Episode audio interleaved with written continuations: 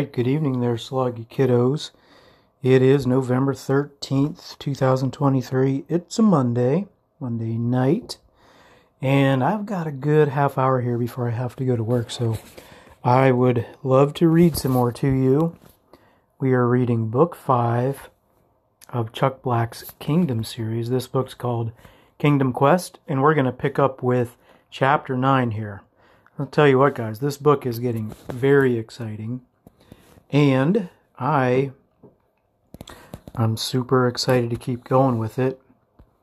Um, let me do something here. I actually got my old phone recording because it does a better job with the podcasts. And then I'm going to read off of my new phone. And get to the right spot here. There we are. Chapter 9 is called Tournament of Death. Kina was at war with her heart. The factions of her battle were somehow all connected to Gavinaw. At times she wanted to scream, and at other times she wanted to cry. When she heard Gavinaw speak of the prince, she was drawn to the beauty and power of the story. She knew that it was those same words that, if she were to truly embrace them, would require her to offer full forgiveness to Gavinaw. But part of her wanted to hang on to the bitterness and anger because of what he had done to her and her family month, months earlier. It was a beast that still reared its ugly head and refused to die. The irony of it all was that Kina was strangely drawn to this man who had caused her so much pain. The kindness he now showed her seemed genuine and she did not deny that there were moments when she wanted to believe it, to believe it was really true. However, she knew that she could not have both vengeance and love, and it seemed as though she would lose her mind in the throes of this conflict. The prince was calling her to a better place. She just didn't know the way there.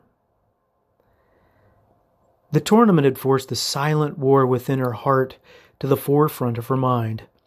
Deep down, she began to understand that she could not hope for his demise, for even the smallest seeds of love had power over the worst of dragons. Her insistence on being Gavinaw's squire had surprised not only her companions, but herself as well for the words had passed her lips as though a part of her heart was ruling her tongue, a part that whispered, He truly cares for you. If she could somehow get beyond the clutches of pain and vengeance, she wondered if Gavinaw's kindness toward her was purely out of remorse and nothing more. She dared not let her heart wander into the fairy tale of love for she was just a peasant, and Gavinaw had been and always would be a gallant knight. How could one of his stature ever have feelings for one such as me?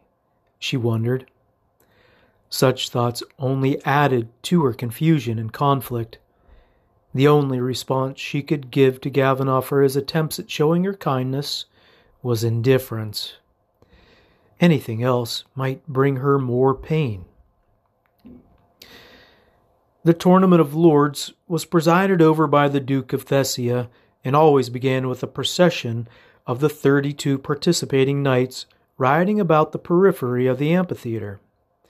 Since Gavinaw was a participant, Weston and Sandon were given respectful seats near the nobility. The nobility seating was near the ground level, distinguishable by double staircases to the left and right of the ceremonial platform. This gave access to the arena for tournament presentations. Vibrant banners decorated the seating area. The Duke, along with the marquises, earls, viscounts, barons, and other noblemen and their ladies, were all seated there. The knights marshaled themselves in an outer court before entering the amphitheater. Kina made some final adjustments to Triumph's saddle and straightened the colorful horse blanket. Gavinaw prepared to mount, and Kina readied the stirrup. He paused and looked at her. He did not understand why she had volunteered to serve as his squire, but he was glad for it. As a noble knight, he would not have even dared consider Kina anything more than just a peasant girl. But here, on the other side of his encounter with the prince, he found exhilarating freedom from such foolishness. He thought of Liesel and Chessington. According to the estates of the kingdom, she would be an acceptable woman for a knight such as him to court, but it was Kina who stirred powerful feelings of love in him. For this reason, he was all the more grateful for the ways of the prince. It was the unreachable true nobility of the prince that demolished the foolishness of social estates among men in Arrethtrae. For the height of a bright star in the heavens looks the same whether gazed upon from a mountain or a valley. When he did not directly mount Triumph, Kina looked up at him. When he did not directly mount Triumph, Kina looked up at him. Kina, I. Gavin wanted desperately to share his feelings for her, but he could not find the words. I am grateful and honored to have you by my side today. She lowered her head, but he gently lifted up her chin so he could see her eyes. You are not my servant. You are my friend, he said. Kina's usual countenance of indifference softened, and her eyes seemed to beckon him. Without a single word from her lips, she had completely captured his heart, and he wondered if she even knew it. Gavinaw broke the moment for fear of saying something foolish and mounted Triumph. He adjusted his armor, and Kina handed the reins to him. Please don't die today, Sir Gavinaw, she said quickly, and then turned to take her position next to Triumph. Knights, forward! came the command from the front. The squires each walked beside their mounted knights, who were all arrayed in gleaming armor. Sir Beval led the procession through an arched gateway to the cheers of thousands of spectators and seemed to revel in the adoration of the crowd. Gavinaw could hear trumpets ahead heralding the knight's arrival into the arena. He and Kina were last in the procession, and as they entered, they were amazed at the size of the structure and at the throng of people. Nearly every seat was filled, and Gavinaw figured over 20,000 spectators must be present. The bowl shape of the amphitheater captured the voices and added to each subsequent cheer until the noise was constant and nearly deafening. The knights and squires ahead waved to the crowd as their horses pranced about in formation. Triumph seemed to sense the occasion. He held his head high, and his gait became the perfect prance of a show horse. They've got nothing on you, Triumph, Kina said as they watched the riders and the horses ahead. When the procession finished, names were drawn to match opponents. Gavinaw was pitted against Sir Garamond of Thessia. Theirs would be the final contest of the day. Gavinaw beckoned Julian. What do you know of Sir Garamond? he asked the Thessian lad. Julian looked quite somber. He is one of the best in the tournament, it is believed that if any knight could beat Sir ba- it would be Sir Garamond. Kina, overhearing, looked worried. Soon the first round of fighting began. Gavinaw was well acquainted with the gruesome consequences of warfare, but the deaths and injuries that resulted from these duels were senseless, and he could hardly bear to watch. The crowd's cheering made it even worse. He forced himself to watch Sir Beval's fight, for he presumed he might eventually face him. The crowd cheered loudly for Beval, and it was clear that he was a favorite. Sir Beval was indeed a skilled knight, and Gavinaw recognized the dauntless maneuvers of a man who had tasted real battle many times before. If he should have to face this man, the challenge would be great. By late afternoon, all of the contests had been fought except Gavinaw's. Ten men had been killed, and five others were severely wounded. Gavinaw and Sir Garamond rode from the gates at the opposite ends of the arena through large, ornate stone pillars that extended part way into the fighting area. They turned to salute the Duke and the rest of the nobility as the trumpets blew. The herald, uh, the herald announced the knights. Sir Garamond of Thessia fights to honor Lord Roland of the Eastern Kingdom. The crowd roared with applause and shouts. Sir Gavinaw of Chessington fights to honor. The herald paused, and the crowd hushed to silence. The unknown lord of the kingdom beyond. A rumble of exclamation and surprise filled the amphitheater. The men dismounted, removed their helmets, and saluted each other. Their squires came to take their horses and helmets. As Gavinaw handed the reins to Kina, she looked at him with fear in her eyes. It will be all right, he said calmly. She hesitated just a moment and then guided Triumph to the edge of the arena. The men faced each other, and Gavinaw looked upon Sir Garamond for the first time. The man's eyes were set like stones in a mighty wall. His jaw was square and his stance powerful. He drew his sword and Gavinaw followed.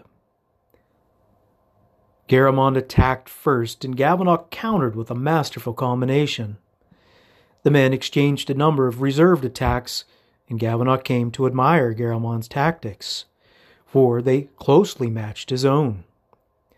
The exchanges slowly became more and more intense, as did the cheers of the crowd. Each time Garamond advanced, the crowd roared their approval. Each time Gavinaw advanced, moans of disapproval filled the air. Garamond was indeed an extremely skilled swordsman, and Gavinaw suspected that he had not yet seen the man's best. Gavinaw countered a slice and initially and initiated a steady combination of power and speed that put Garamond in retreat as the blades of steel collided time after time. It was aggressive, but certainly not indicative, of Gavinaw's full reserve of skill. Gavinaw halted his attack and looked into his opponent's eyes, questioning the man's level of confidence. Garamond's eyes had widened slightly, and Gavinaw could sense his realization that he was facing something he had never faced before. Garamond did not hesitate long, however, and charged full ahead with a set of cuts and slices that was a challenge for Gavinaw to thwart. He countered and retreated, but then held his ground. The distance between them closed. Garamond brought a cut from the left. Gavinaw blocked it, spun, and brought a slice across Garamond's chest that tore into his armor. He stumbled backward, and Gavinaw executed a thrust that passed between Garamond's chest and right arm. The men were nearly chest to chest, and for an instant they locked eyes. Garamond's expression was one of wonder for Gavinaw had executed his thrust purposefully off target to miss the man's chest. Your fight is noble. The unknown lord would be honored, Gavinaw said. The men parted, and Garamond seemed momentarily stunned.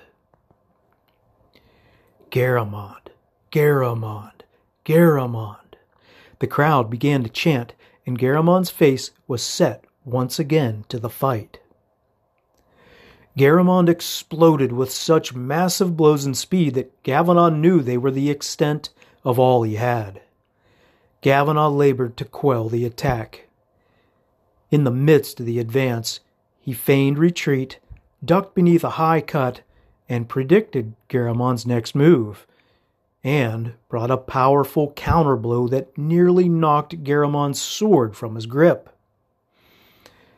In that moment, the euphoria of the crowd dwindled to exclamations of surprise as Gavinaw unleashed a volley of rapid blows that Garamond could not repel. Garamond's countenance began as one who had awakened a sleeping tiger. His retreat was inevitable as he narrowly deflected slice after slice. In one massive circling cut, Gavinaw's blade blasted into Garamond's and sent the sword flying many paces away. He fell backward and onto the ground, exhausted and defeated. Gavinaw quickly covered Garamond and stood over him with his sword raised high for the final thrust. The crowd fell silent as they realized that one of their best had been defeated by an unknown knight fighting for the unknown lord. It was a historical event that brought every spectator in the stadium to his feet, including the Duke of Thessia. Death with honor! Shouted various people from the crowd until the stadium reverberated with the chant. Gavinaw scanned the stadium and then looked deep into Garamond's eyes. The man closed his eyes and prepared for his final breath. Gavinaw raised his sword a little higher and then plunged the gleaming steel blade deep into the soil beside Garamond's chest. The crowd fell into an eerie silence once again. Garamond opened his eyes. Sir Gavinaw of Chessington, the master tournament official called out, you must either kill or disable your opponent to advance in the tournament. If you do not, you forfeit your right in the next round. Gavinaw pulled his sword from the ground and held it before him. Noble, sorry, nobility and citizens of Thessia, Gavinaw called loudly for all to hear. Sir Garamond fought a noble and honorable fight. His death would serve no purpose. Never before has a knight fought for the unknown lord in your tournament and lived. This same lord requires of me to spare this man's life. If that means I don't advance, then so be it, for I will honor my Lord before you. If you should choose to eliminate me from the tournament, let it be known that the victor of your tournament will not have defeated the knight who fights for the unknown Lord, and your champion will be no champion at all. A moment of uncertainty flashed across the official's face and the murmurings of the crowd grew in volume. Another official came to talk with the first. A moment later, they ascended the staircases to the nobility and conferred with the Duke of Thessia. In the commotion, Gavinaw knelt down to his fallen opponent and grabbed his hand. Rise up, Sir Gar- Garamond, and do not be ashamed. The Prince of Arrethtrae has need of you, in life much more so than in death, Gavinaw said. He lifted Garamond from the arena floor, and the man stared at him in astonishment. No matter the outcome of this day, Sir Gavinaw, know that I will serve you as my liege. I so swear. Garamond spoke with a passion and knelt before him. No, Garamond, rise up and do not serve me. Serve the prince of this kingdom who came to save us all. Gavinaw said as he lifted Garamond once more to his feet. Tell me who this prince is that deserves the devotion of a knight as noble as you, and I shall follow him to the ends of the kingdom.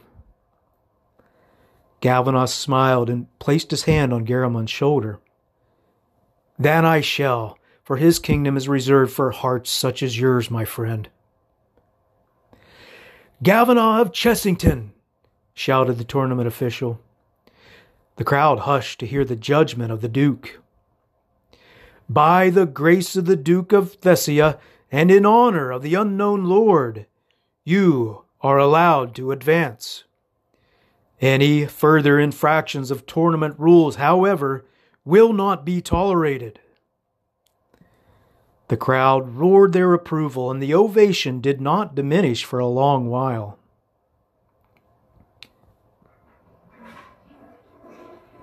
Sorry, I lost my place here, kiddos. Okay. Gavinaw bowed to the Duke to show his appreciation. The squires returned with their steeds, and the two men and their escorts exited the amphitheater. Garamond invited Gavinaw, Weston, Sandon, Kina, and Julian to dine with him that evening at his manor. After an elaborate meal, the finest foods Thessia had to offer, Gavinaw shared the story of the prince with Garamond. He listened intently and seemed nearly overwhelmed by the words. I have searched the kingdom over for a cause noble enough to dedicate my life to and found nothing worthy. These words you speak ignite a fire in my heart that the great sea itself could not quench. From this day forward, I will serve this prince you speak of, and the king who reigns from a distant land. Gavinaw knighted Garamond as a knight of the prince, and another companion soul joined the army of the prince. Garamond insisted that his new friend stay with him while in Thessia, for his manor was large and had many rooms. He shared all that he owned with them, as well as his knowledge of the knights Gavinaw would face in the days to come. They were all very grateful. The following day, Gavinaw faced his next opponent, and the fight was over quickly, for his skill far surpassed that of the other knight. Once again, he refused to kill him, and the officials had a mind to eliminate him. By now, however, Gavinaw had become a favorite of the crowd, and the influence of their cheers was too much to overcome. So he was allowed to advance without even a warning. Each day Gavinaw fought and was victorious until only one knight remained for him to defeat Sir Beval of Whiteton. Word of the mighty Sir Gavinaw, who fought for the unknown Lord, had spread not only through all of Thessia, but throughout the surrounding regions. On the last day of the tournament, the seats, the aisles, and the gates were all crowded with bystanders hoping to see the final contest. Distant thunder rumbled as the sky threatened to release its rain from the dark clouds above, but Thessia and its citizens did not care. The excitement of this event overshadowed the discomforts of any possible inclement weather. Under the north gate to the amphitheater, Weston, Sandon, Garamond, Kina, and Julian readied Gavinaw and Triumph both, for the final duel was to be fought on horseback. I have watched Sir Beval for two years and dared not enter the tournament before now because of him, Garamond said as he secured Gavinaw's breastplate. He is not only very skilled, but deceptive besides. The mounted duel is his forte, and you will be at a disadvantage since you are left handed. Gavinaw's five friends stood before him and he could read the concern on each of their faces. He smiled broadly at them all. What do you find so humorous, Gavinaw?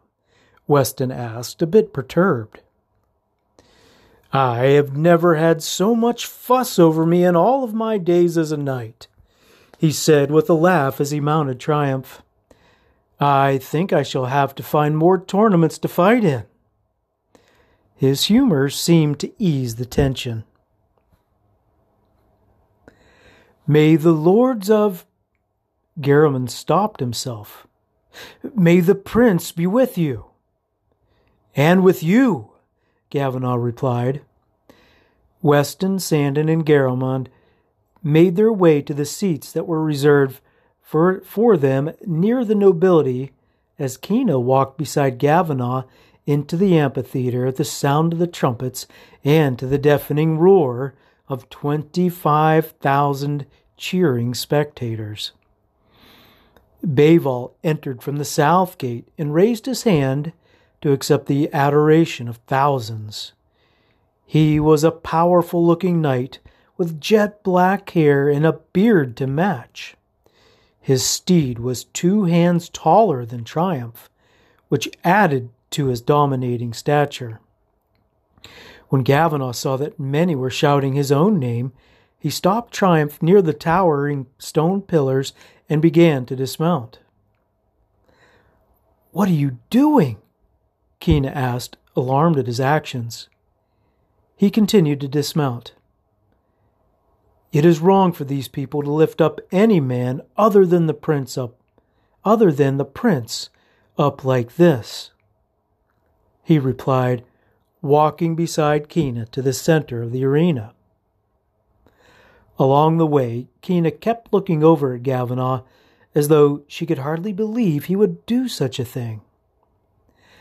At the arena center, Gavinaw left Triumph and walked Kina to the side of the arena, and the cheers of the crowd subsided into a rumble of muttered conversations. Thank you for all you have done to help me over the past few days, Gavinaw said. Kina opened her mouth to speak, but could not form any words. The crowd hushed as Gavinaw bowed to her and then returned to triumph. The reaction from the people and the nobility was clearly one of confusion and amazement. When Gavinaw reached his steed, he mounted and prepared for the fight. The herald announced the knights, and then separated for their mounted passes. Each man, whoops. Yeah, the herald announced the knights, and they separated for their mounted passes. Each man drew his sword, and the trumpet sounded. The men charged full speed toward one another, their gleaming blades before them. Gavinaw could feel his mighty triumph pounding the ground beneath, but could not hear it, for the shouts of the crowd flooded the amphitheater and overwhelmed all other sounds. Since the injury to his right arm years before, Gavinaw hadn't been in battle with Triumph, and so didn't know how the horse would respond to his being left handed. But the steed seemed to understand his limitation. At the final moment, Triumph crossed over before Beval's horse, and Gavinaw was able to strike a forceful blow upon Beval's breastplate that nearly sent him to the ground. Beval cursed and recovered quickly. He positioned his horse to regain his right, right side advantage, but Triumph instinctively repositioned himself for Gavinaw's advantage time and time again. Beval's frustration was obvious as he tried to engage Gavinaw across his body. Gavinaw took advantage of Triumph's brilliant maneuvering and landed blow after blow upon Beval. At one point, Gavinaw saw an opening in Beval's guard and brought a wide, powerful slice across his body. Beval's only response was to bring his sword up just in time to stop what would have been a deadly cut across his neck and chest. The clash was near the hilt, and so strong, however, that Beval's sword broke in two. Beval cursed again and threw the shattered remnants of his sword to the ground as he galloped to his squire to receive a new sword. The thunder from the sky was replaced by a thunder of spectators pounding their feet upon the stone steps of the amphitheater. The sky began to break, letting spires of sunlight through the dark clouds. Beval turned from his squire and charged ferociously at Gavinaugh again, but this time he hesitated at the engagement and drove his horse right drove his horse right into triumph. As the horses collided, Beval lunged at Gavinaugh, and horses and men all fell to the ground in a heap of clashing armor and flailing hooves. Gavinaugh rolled away from the fracas, hoping that Triumph was all right. He began to stand, but out of the corner of his eye caught the shadow of a deadly blade arcing toward his head. He brought his sword into a protective position above and below and behind him in time to stop Beval's cut. Beval recoiled and struck again, but Gavinaugh ducked, turned, and executed a quick and shallow thrust that penetrated Beval's thigh just above his plate armor. Gavinaugh then fully recovered to a standing defensive position. Both men were breathing heavily. To Gavinaugh, Beval looked angry and frustrated. The injury to Beval's thigh did not appear to hinder the man at all, however, and he attacked Gavinaugh in a steady advance of cuts and slices. Gavinaugh was momentarily taken by the strength of Beval's blows and tried to adjust. This knight was one of the best Gavinaugh had ever faced, and for a moment he wondered if he would survive the day. The crowd had worked itself into a near frenzied state during the course of the fight, and Gavinaugh found it difficult to concentrate. Beval's energy and attack seemed endless as his blade pounded into Gavinaugh's. One of Beval's cuts was so strong that it slammed into Gavinaugh's sword and continued into his shoulder. His shoulder plate bore the brunt of the blow, but Beval's sword glanced off and hit his head just above his ear. He could feel the blood oozing down his neck as he made a gallant effort to recover. The crowd shouted wildly. Gavinaugh continued his retreat from Beval's tireless attack, which put him up against one of the, one of the stone pillars. Beval made a massive two handed crosscut that crashed into Gavinaugh's sword. Gavinaugh could not maintain his grip as his weapon tore loose from his hand. He stepped backward in retreat and tripped over a corner of the foundation block the pillar was set upon. Gavinaugh was lying on his back without his sword. The crowd quieted as Beval covered him and raised his sword for the final death blow. Gavinaugh glanced toward Kina, who was just below the seating for nobility. She had fallen to her knees and covered her face with her hands. All the kingdom seemed to stop, and the next moment stalled its arrival. Gavinaugh thought of the prince and the compassion he had shown him. How foolish to end my mission in a way such as this! Gavinaugh saw Beval's sword descending from above in a two handed plunge, but strangely, he was not afraid.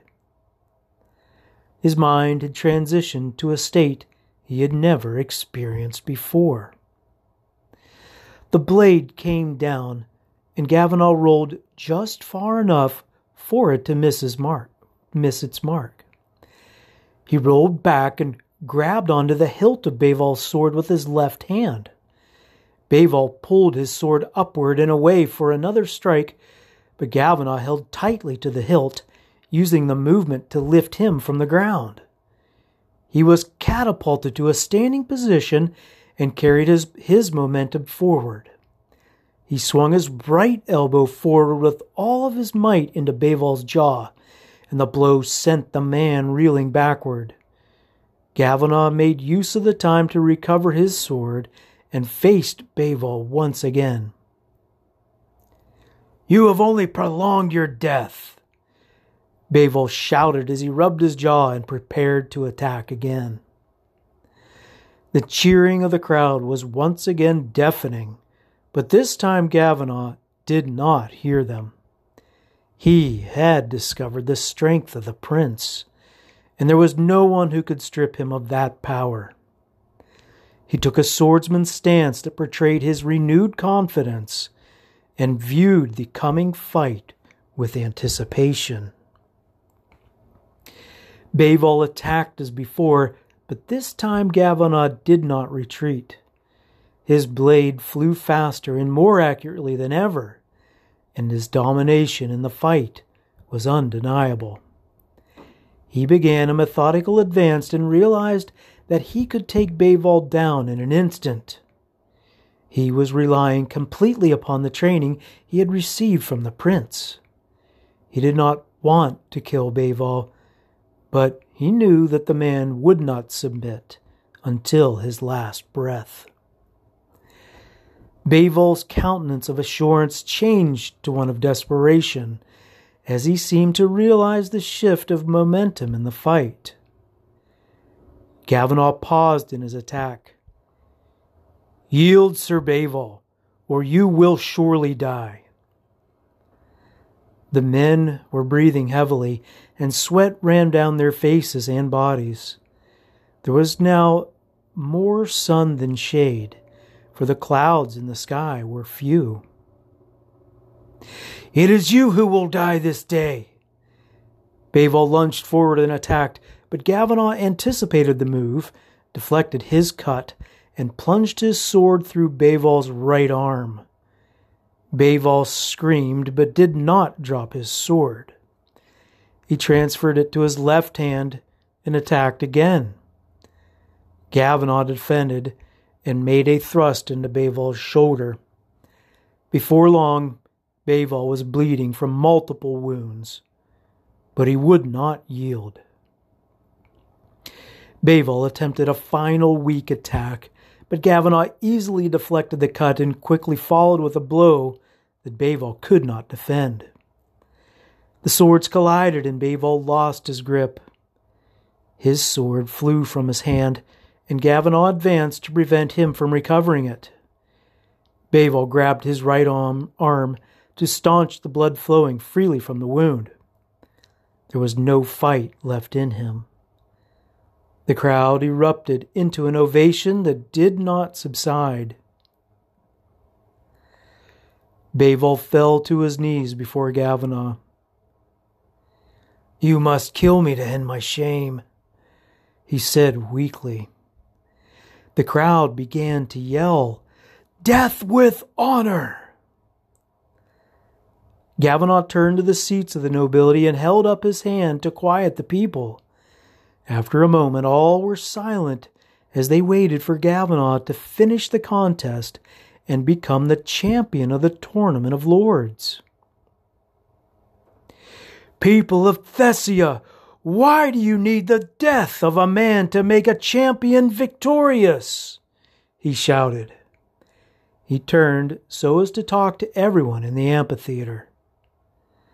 Let me tell you about the death of a champion who made his followers victorious. I fight for the unknown Lord. You have ignorantly given honor to him through the statue in the courtyard of the Lord's, yet you do not know him. I have seen him and will testify before all of Arrethtrae that he is nobler than any lord in any land for he is the son of the king and the prince of Arrethtrae. By him was this kingdom established, and through him this kingdom will be saved.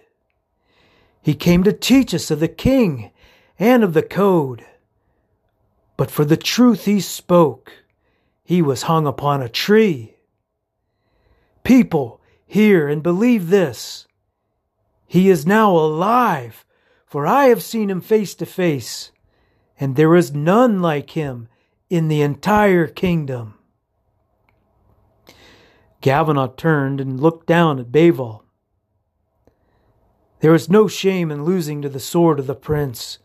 There is only shame in choosing not to follow him. Beval looked as though he were about to fall, for his wounds were beginning to overcome him. Gavin motioned to Beval's squire just as the knight fell sideways. Gavin grabbed him and gently laid him on the ground. His squire and two other men came to help. Beval looked into Gavin's face and grabbed his arm. Tell me of the ways of the unknown Lord, that I may teach them to my people at Whiten. Beval's words were strained. I will, good knight, and you will have the reward a thousand times of this tournament, he said, inspired by the heart of the man. He stood and allowed the other men to care for Beval. The Duke of Thessia rose from his chair. The tournament officials motioned for the crowd to hush again. Sir Gavinaugh of Chessington, the Duke said loudly, your words about the unknown Lord are strange to us, but we cannot deny that your skill or your victory this day. You are indeed champion of the tournament of lords. The crowd gave a riotous ovation that could not be easily quieted. After some time, the Duke spoke again. Come and choose a lady from the nobility upon which to bestow the honor of Lady of the Tournament of Lords.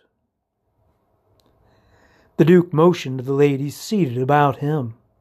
There were many beautiful and dignified ladies. Those who had received such an honor before wore pendants sig- signifying such.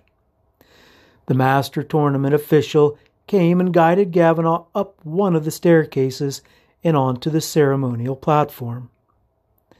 The Duke presented him with a pendant and a royal robe that he was to bequeath to the chosen lady. The pendant was bright gold with a ruby set amid intricate inlays. The robe was, an exquis- was as exquisite a garment as Gavinaugh had ever seen made of red velvet with white lace edgings. The collar was cream colored silk that shined like the moon off the still crimson river. Gavinaugh looked into the faces of the women. Some sat with a dignified look of propriety, while others seemed to beg with their eyes to be chosen. Two nights before the tournament began, there had been a ball where the knights and ladies were to become acquainted, but Gavinaugh's late arrival and selection for the tournament had caused him to miss the affair. He was thankful, for being in the presence of the Thessian nobility felt like being back in the world of the noble knights.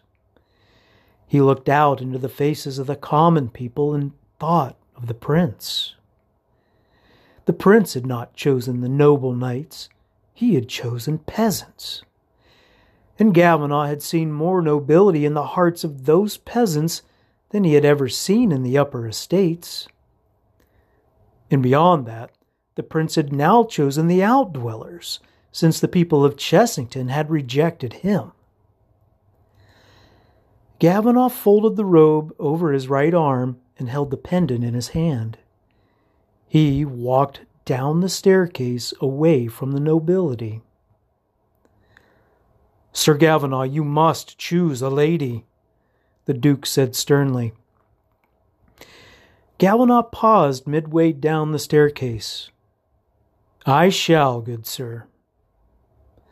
The crowd began to murmur. They had never seen a knight so boldly cast aside the traditions of men. Gavinaugh continued down the staircase and walked toward Kina. As he approached, she stepped aside to let him pass, but he did not pass by. He faced her and looked into her eyes, eyes filled with wonder and puzzlement. He held out his left arm for her, but she backed away, shaking her head. Kina, in the eyes of the king, we are all equal. There is neither nobleman nor peasant. What he sees are people who need a deliverer. When we accept that, we become royalty, like his son. You may consider yourself a peasant, but the king sees a princess, and so do I. Kina stared blankly at Gavinaugh and then lowered her head. Since he had never expressed his feelings to her before, he wondered if such words might rekindle the animosity she had previously felt for him. She looked back up at him, and he saw that her eyes were moist. She slowly took his arm, and they proceeded up the staircase.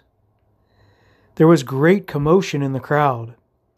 On the platform, Gavinaugh took the royal robe and placed it upon Kina's shoulders. He then fastened the pendant about her neck. She turned to face Gavinaugh, and he was taken once again with her beauty. Gavinaugh addressed the awestruck crowd. The prince I spoke of is coming again to rule in honor and in truth. Open your eyes and believe, for he calls each of you whether noble or peasant. He cares not of the stature of a man, but of the condition of his heart. All are equal in the eyes of the prince. Gavinaugh turned to face Kina, bowed deeply to her, and then proclaimed, I present to you Lady Kina of Arrethtrae, Lady of the tournament of the Lords. The applause was slow to begin, but as it started with the common people, it spread quickly. Within a few moments, there was an ovation mixed with shouts that shook the stadium. Even the nobility eventually joined, for they looked foolish to remain still. Gavinaugh held his hand out to Kina, and she slipped her hand in his. Though soiled by the dust of the arena, the warmth of his touch seemed to flow up her arm and fill her heart. She could no longer deny the strong feeling she had for him. When Gavinaugh nearly died during the battle against Beval, she felt as though she would die herself. The feelings she had suppressed were laid bare by the threat of his death, and her heart pleaded with the king to save him. Now, in the presence of twenty five thousand, he had lifted her from peasantry to nobility in an instant. The roar of the crowd continued to fill the amphitheater, and Kina didn't know how to respond to such a thing. At first, she was horribly embarrassed and wanted to disappear, but the response from the crowd was overwhelming, and soon she could not help the tears that spilled onto her cheeks as she looked about the amphitheater. The tears she shed watered the seeds of forgiveness in her heart. They cast the beast of vengeance away. They healed the wounds of anguish. They welcomed the hope of love. Lady Kina had arrived, and it was all because of the prince. Gavinaugh held her hand and turned her to face the people. Her hand felt delicate in his, and he sensed no hurry from her to abandon his touch. They descended the stairs, and he called for Triumph. He readied himself to lift her onto Triumph's back, but she hesitated and looked at him. She smiled through her tears, reached up, and gently kissed his cheek. He felt forgiven all over again and thought his heart might leap from his chest. He lifted her onto Triumph and then walked beside her. leading triumph toward the north gate. All the while, the cheers of the crowd did not diminish. This tournament of lords would not be easily forgotten by the people of Thessia, for a knight of the prince had come to proclaim his work among the outdwellers and bring true nobility within reach of the common people. Okay, kiddos, that is the end of chapter 9, and we are going to stop there for the night. Um, I had to do that chapter in two pieces because it was so long. That's why there was a break in the middle. I had to go to work, and now it's after work. So, I love you, kiddos, very much. Thank you for listening. I am pretty sure that if anybody enjoys all these podcasts the most, it's me because I really like all these stories we read. There's only been a couple of duds, and I think I think we remember which one which ones were the duds, Shiloh. But anyways, I really like this story. Are you guys still pining over uh um what was that guy's name? Yeah, I didn't think so. Oh. Not Daniel, but what was the the word salad there? Isn't it funny I can't remember his name? Anyways, I really like Sir Gavinaugh and uh, I really like Triumph and I really like Lady Kina. So, anyways, I'm really tired. I'm going to go to sleep. I'll catch y'all later. Love you. Night night.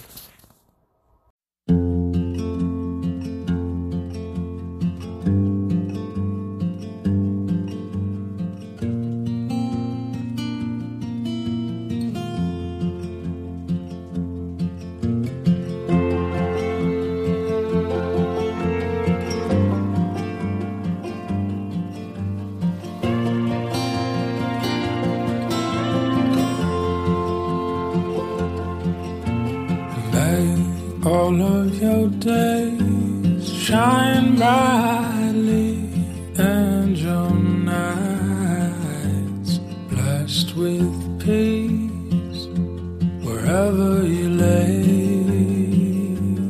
down to sleep. And all things are made good for those who believe. May seed into a strong, fruitful tree. As the days unfold, hold your breath to see. Life is a mystery,